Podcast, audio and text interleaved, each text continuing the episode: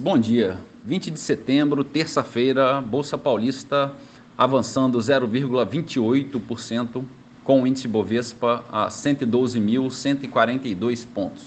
Mercado americano, índice Dow Jones em queda de 1,18% e a Nasdaq em baixa de 0,91%.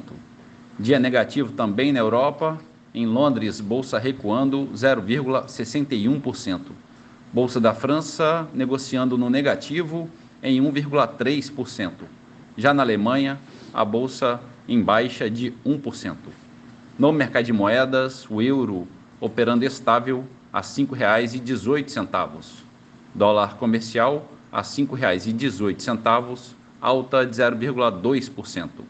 O petróleo negociado em Nova York opera em baixa de 2,5% a 83 dólares o barril e a poupança com aniversário hoje, rendimento de 0,65%. Bom dia a todos os ouvintes. Marlo Barcelos para a CBN.